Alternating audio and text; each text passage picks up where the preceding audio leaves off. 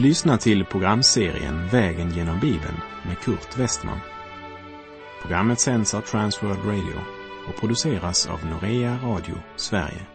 Vi befinner oss nu i Uppenbarelseboken. Slå gärna upp din bibel och följ med. Vi fortsätter vår vandring genom Bibelns sista bok, Johannes uppenbarelsebok, där vi nu har kommit till brevet till Thyatira. Församlingen i Thyatira representerar det romerska som för oss in i de mörka tidsåldrarna från cirka år 590 efter Kristus till cirka 1517 efter Kristus. Det var en mörk tid. När du lämnar Pergamus lämnar du kusten och börjar komma mot inlandet. Thyatira, liksom resten av de sju församlingarna, var inlandsförsamlingar.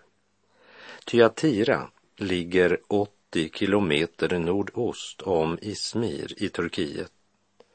Det var den gången en blomstrande stad i norra Lydien, nära Mysiens gräns. Staden var särskilt känd för sina purpurfärgerier och väverier. Sedan gammalt så betraktades staden som helig på grund av ett tempel som var helgat åt Lydiens gamla solgud Tyrannomos, lika med Apollos. Thyatira var också känd för sina hantverksföreningar som de olika hantverkarna hade bildat som skydd mot förtryck från köpmanståndets sida. Thyatira är fackföreningarnas vagga. Staden var byggd med tanke på försvar som de flesta städer den gången. Men de flesta andra städer var byggda på en höjd med en kraftig försvarsmur runt omkring. Men Thyatira var annorlunda, för den var byggd i en dal och hade sin styrka i den elitgarde som det romerska imperiet hade placerat där. Och det fanns ingen stad i det här området som blivit så totalförstörd och sedan återuppbyggd som den här staden. Därför är det högst deprimerande att besöka dess ruiner idag. Och i Apostlagärningarna 16, verserna 30 13 till och med 15 läser vi.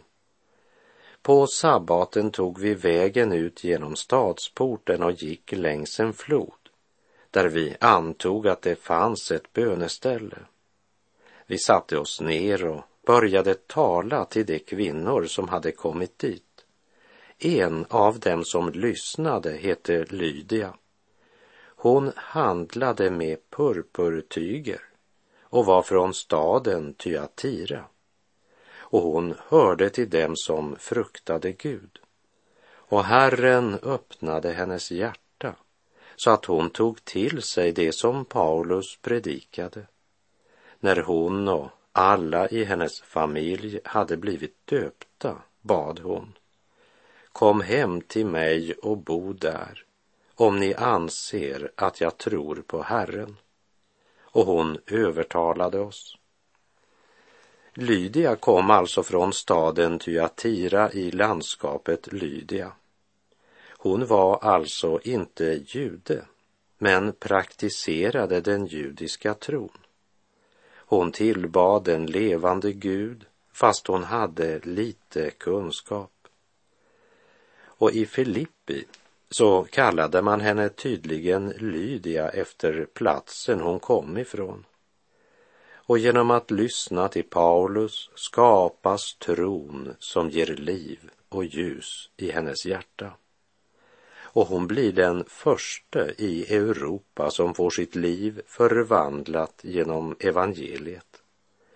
Låt oss ha med det i våra tankar när vi läser Herrens budskap till församlingen i Thyatira. Lägg också märke till att Jesus börjar med att presentera sig som domaren som Gud har insatt. Vi läser Uppenbarelseboken 2, vers 18 och 19. Skriv till församlingens ängel i Thyatira, så säger Guds son, han som har ögon som eldslågor och fötter som skinande malm. Jag känner dina gärningar, din kärlek och din tro, ditt tjänande och din uthållighet. Och jag vet att dina senaste gärningar är fler än dina första. Likt församlingen i Efesus är det verksamhetsivern, tron, tjänandet och uthålligheten som kännetecknar den här församlingen. Men med den skillnaden att i Tyatira levde man i kärleken och tron medan församlingen i Efesus hade övergivit den första kärleken och levde bara för verksamheten. Han som har ögon som eldslågor, det vill säga han vars blick avslöjar absolut allt. Han ger alltså följande positiva erkännande till församlingen i Tyatira. Jag känner dina gärningar, din kärlek och din tro, ditt tjänande och din uthållighet. Och jag vet att dina senaste gärningar är fler än dina första. Det är alltså en församling i framgång. Så fascinerande. Vi känner det mäktiga suset som ligger i dessa Herrens ord. Det är ord som imponerar på oss, vi som är så upptagna av framgång. För är det något folk ropar efter idag så är det väl just framgång. Det är det vi arbetar för, att det ska gå framåt med församlingens arbete och gärning. Och här i Tyatira så sker alltså det som vi längtar så mycket efter, att det ska gå framåt. Och när vi läser de här orden så kan vi inte undgå att tänka, det här måste vara en sann och levande Guds församling. Petrus skriver i sitt första brev kapitel 1, vers 17 att domen börjar med Guds hus. Och i Uppenbarelseboken 2.18 presenterar Kristus sig just som domaren. Och inget skapat är dolt för honom, utan allt ligger naket och uppenbart för hans ögon, och inför honom måste vi stå till svars säger Hebreerbrevet 4.13. Herren ser djupare än bara till den yttre framgången. Och församlingen i Tyatira hade också en svaghet, en tolerans som inte var gudomlig men kötslig. De hade fördrag med kvinnan som gav sig ut för att vara profetissa men vars undervisning inte ledde till helgelse och gudsfruktan, men till lösaktighet och kötslig frihet istället för sann andlig frihet.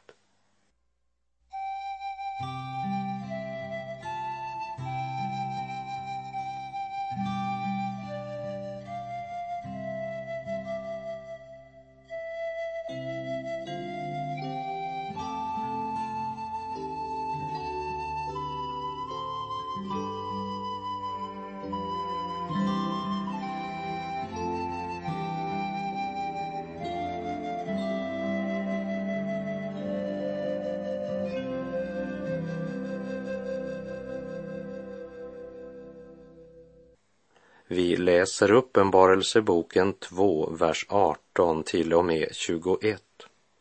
Skriv till församlingens ängel i Tyatira. Så säger Guds son, han som har ögon som eldslågor och fötter som skinande malm. Jag känner dina gärningar, din kärlek och din tro, ditt tjänande och din uthållighet och jag vet att dina senaste gärningar är fler än de första, men det har jag emot dig att du låter kvinnan Isabel hållas.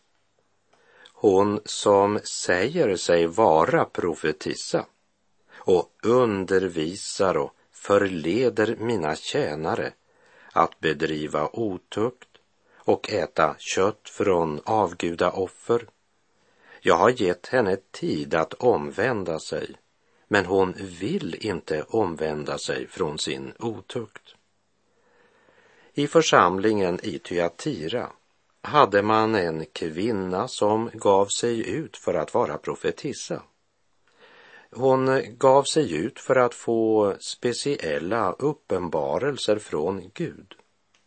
Men hon var inte sänd av Gud. Det var bara något hon själv hävdade. Och det var uppenbart de som fascinerades av hennes budskap. Äntligen något nytt. Först ska vi lägga märke till hennes namn, Isabel. Det är samma namn som kung Ahabs hustru och som du kanske minns från vår vandring genom första kungaboken så läste vi följande om Ahab i Första Kungabok 16, verserna 30 till och med 33. Men Ahab, Omris son, gjorde vad ont var i Herrens ögon, mer än någon av dem som varit före honom. Det var inte nog för honom att vandra i Jerobeams, Nebats sons synder. Han tog också till hustru Isabel, dotter till Etbal, Sidoniernas kung, och gick så bort och tjänade Baal och tillbad honom och han reste ett altare åt Baal i Baalstemplet som han hade byggt i Samaria. Dessutom lät Ahab göra Aseran. Så gjorde Ahab mer för att förtörna Herren, Israels Gud, än någon av de kungar som hade varit före honom. Isabel ville i Israel införa den tyriska balstjänsten med dess offer och Första Kungabok 18 låter oss veta att när Isabel utrotade Herrens profeter då hade Obadja tagit 100 profeter och gömt dem i en grotta och försett dem med mat och dryck. Så dessa hundra Herrens profeter samt Elia, det var det enda som överlevde Isabels massaker, då hon lät döda alla Herrens profeter. Och den falske profetissan i Thyatira omnämns med samma namn eftersom hon förleder Herrens tjänare att bedriva otukt och äta kött från avgudaoffer. Tillsammans med den yttre framgången i Tyatira hade alltså också en ny lära fått framgång och det allvarliga var att man lät kvinnan förbli i församlingen och man tolererade stillatigande denna villolära. Och att tiga är ju att samtycka. Och när människans olika drifter står under köttets frihet istället för under andens ledning och tuktan, då blir Guds rika gåvor till fruktansvärd synd och till andligt fördärv. Under skenet av andlig frihet, av andlighet, så förnekade man Guds helige ande som ger oss kraft att leva i Guds fruktan och helgelse. Och här går mina tankar till något som reformatorn Luther sa den värsta form för Kristus förnekelse jag vet äro alla dessa som talar så mycket om Kristi fullbordade verk på Golgata, men litet eller intet om den helige Andes gärning i vardagen. Ty Kristus har inte bara förlossat oss från syndens skuld, men och från syndens makt. Isabel sa sig vara profetissa, men hennes undervisning förleder Herrens tjänare till lösaktighet och omoral. I sin kärlek och omsorg så hade Gud gett henne tid att omvända sig, men hon ville inte omvända sig från sin otukt. Namnet Isabel är säkert ett bildligt uttryck som ska härleda tanken till Ahabs hustru. Hon som förledde sin man och hela folket att börja tillbe Baal samtidigt som de också ville tillbe Herren. Profeten Elia säger att de haltar åt båda sidor. Hur länge vill ni halta på båda sidor? Är det Herren som är Gud, så följ efter honom. Men om Baal är det, så följ efter honom. Och folket svarade honom inte ett ord, står det i Första Kungabok 18.21. I det yttre var det stor framgång i Tyatira, i kärlek, i tro, i tjänande och i uthållighet. Och allt det här bara växte för Herren säger ju, jag vet att dina senaste gärningar är fler än dina första. Men mitt i all denna yttre framgång så frätte denna falska lära som en cancersvulst inifrån så att lösaktigheten hade börjat få framgång i deras hjärtan. Och den som banat väg för detta, det var hon som gav sig ut för att vara profetissa. Det är en ytterst farlig fisdom som delar människan och gör något av människan till Herrens egendom, medan något annat görs till syndens egendom. Allt under sken av nya uppenbarelser. Det är väl inte den förståelsen du har av Kristi evangelium? Det är många som har det och som därför blir mer imponerade av självutnämnda profetissor än av Guds ord. Jag har det emot dig att du låter kvinnan Isabel hållas, säger Herren. Det finns en tolerans som är satanisk. Världen och kötsliga kristna kallar det gärna för att vara vidsynt. Men i Guds ögon är det inte att vara vidsynt, utan att vara förförd av mörkrets makter klädda i ljusets kläder. I en upp och nervänd värld kallas man för vidsynt när man inte är så noga med vad Gud säger i sitt ord. Kanske är det åter dags att damma av den gamla salmen och högt och tydligt sjunga O Gud, all sanningskälla, jag tror ditt löftesord, vad du har sagt ska gälla i himmel och på jord.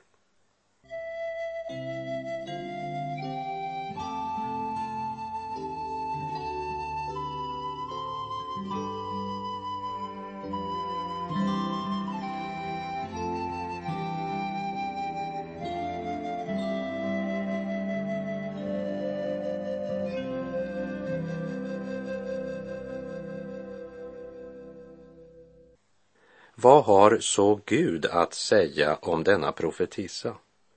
Vi läser Uppenbarelseboken 2, verserna 22 och 23. Se, jag lägger henne på sjukbädden och det som bedriver otukt med henne ska komma i stor nöd om det inte omvänder sig från hennes gärningar.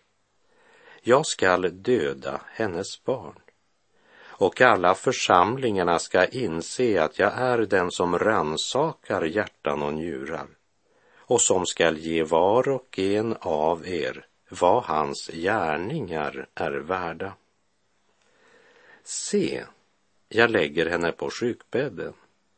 Se, säger Herren, det vill säga ge akt, lägg märke till. Det är alltså något som de bör vara uppmärksamma på. Och det är att profetissans sjukdom är en Herrens tuktan. Det är ett Herrens ingripande för att väcka församlingen till besinning. Man kan inte bekänna sig till Herren och samtidigt inleda lättsinniga förbindelser till höger och vänster. Man kan inte tala i Herrens namn och samtidigt ha en undervisning som inte stämmer med apostlarnas undervisning och lära. Guds församling får aldrig glömma vad Guds ord lär om vad som är rätt och vad som är orätt i Herrens ögon. Och det gäller inte bara det sexuella, men alla livets områden. Och det är inte bara hon som ger sig ut för att vara profet som kommer att få känna av Herrens tuktan. Den kommer också att drabba alla dem som valt att följa denna falska lära. Hennes barn, ja, det talar om alla dem som blivit ett med denna lära och som vandrar i hennes spår. Hon blev en andlig mor för en del av de troende i Tyatira. Men hon var en falsk vägledare och alla som gjort gemensam sak med henne måste också skörda konsekvensen av det om de inte omvänder sig. Och det handlar inte bara om att ha en rätt lära och bekännelse. Det har att göra med hela deras liv i vardagen. Herren kallar dem inte bara att ta ett uppgör med hennes undervisning. De måste också vända sig om från de gärningar som blivit frukten av denna falska andlighet. De som bedriver otukt med henne ska komma i stor nöd om de inte omvänder sig från hennes gärningar säger Herren. När det står jag skall döda hennes barn så är det den eviga döden det talas om. Och Herren skall redan här och nu låta deras andliga död bli uppenbar för dem som tillhör Herren. Och då ska alla församlingarna inse att Herren är den som ransakar hjärtan och njurar och som ska ge var och en vad hans gärningar är värda. Inte vad hans bekännelse är värd. För en bekännelse utan gärningar är bara en teori, en död tro. Den levande tron får alltid en konsekvens i vår vardag. Den levande tron präglar både vad vi säger och vad vi gör. Alla församlingarna, det talar inte bara om de sju församlingar till vilka Johannes sänder detta budskap, men det talar om alla kristna församlingar i alla tider. Vi läser Uppenbarelseboken 2, vers 24. Men till er andra i Tyatira, ni som inte har denna lära och inte känner Satans djupheter, som man kallar det. Till er säger jag att jag inte lägger på er någon ny börda. Det var inte alla som hade låtit sig förföras av den sensationella kvinnan som åberopade sig ha speciella budskap från Gud. Det fanns de som insåg att hennes budskap ställde människan i centrum, även om hon talade mycket både om Gud och om Satan. Hon förkunnade ett evangelium som liksom gjort sig färdig med lammet och försoningen.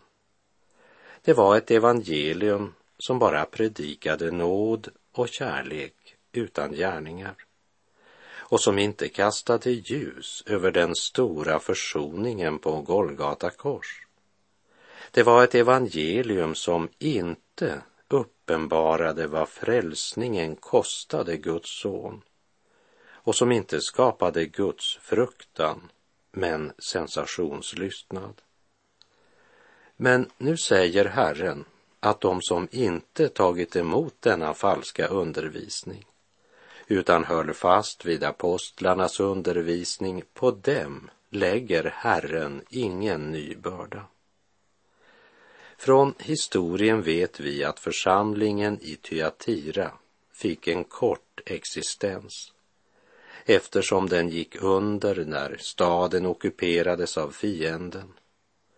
Men för alla dem som höll fast vid apostlarnas tro och bekännelse har Herren ett gudomligt löfte.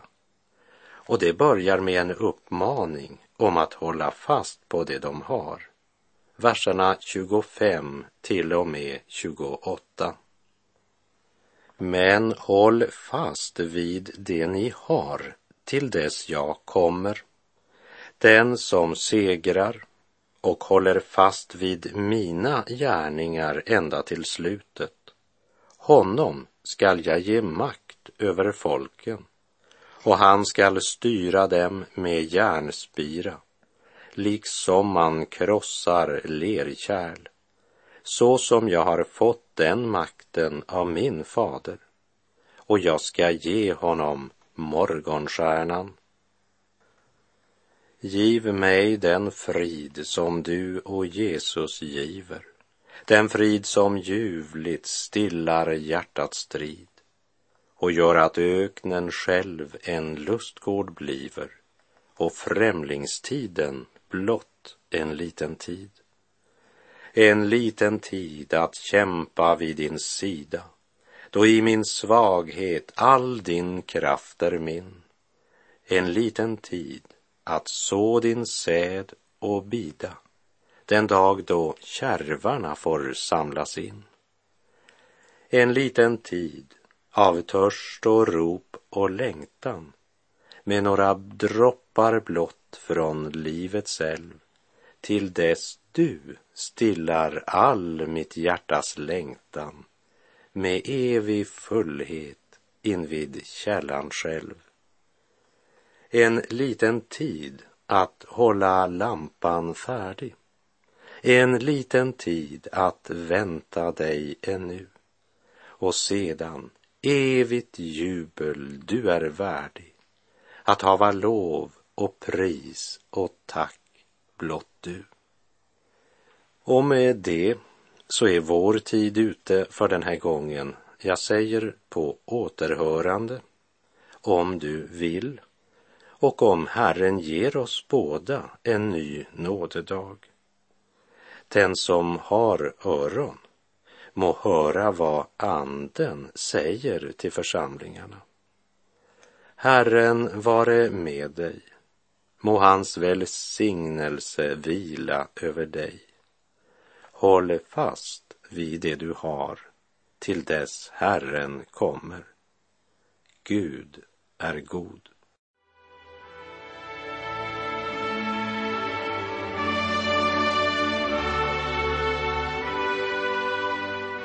Du har lyssnat till programserien Vägen genom Bibeln med Kurt Westman som sänds av Transworld Radio.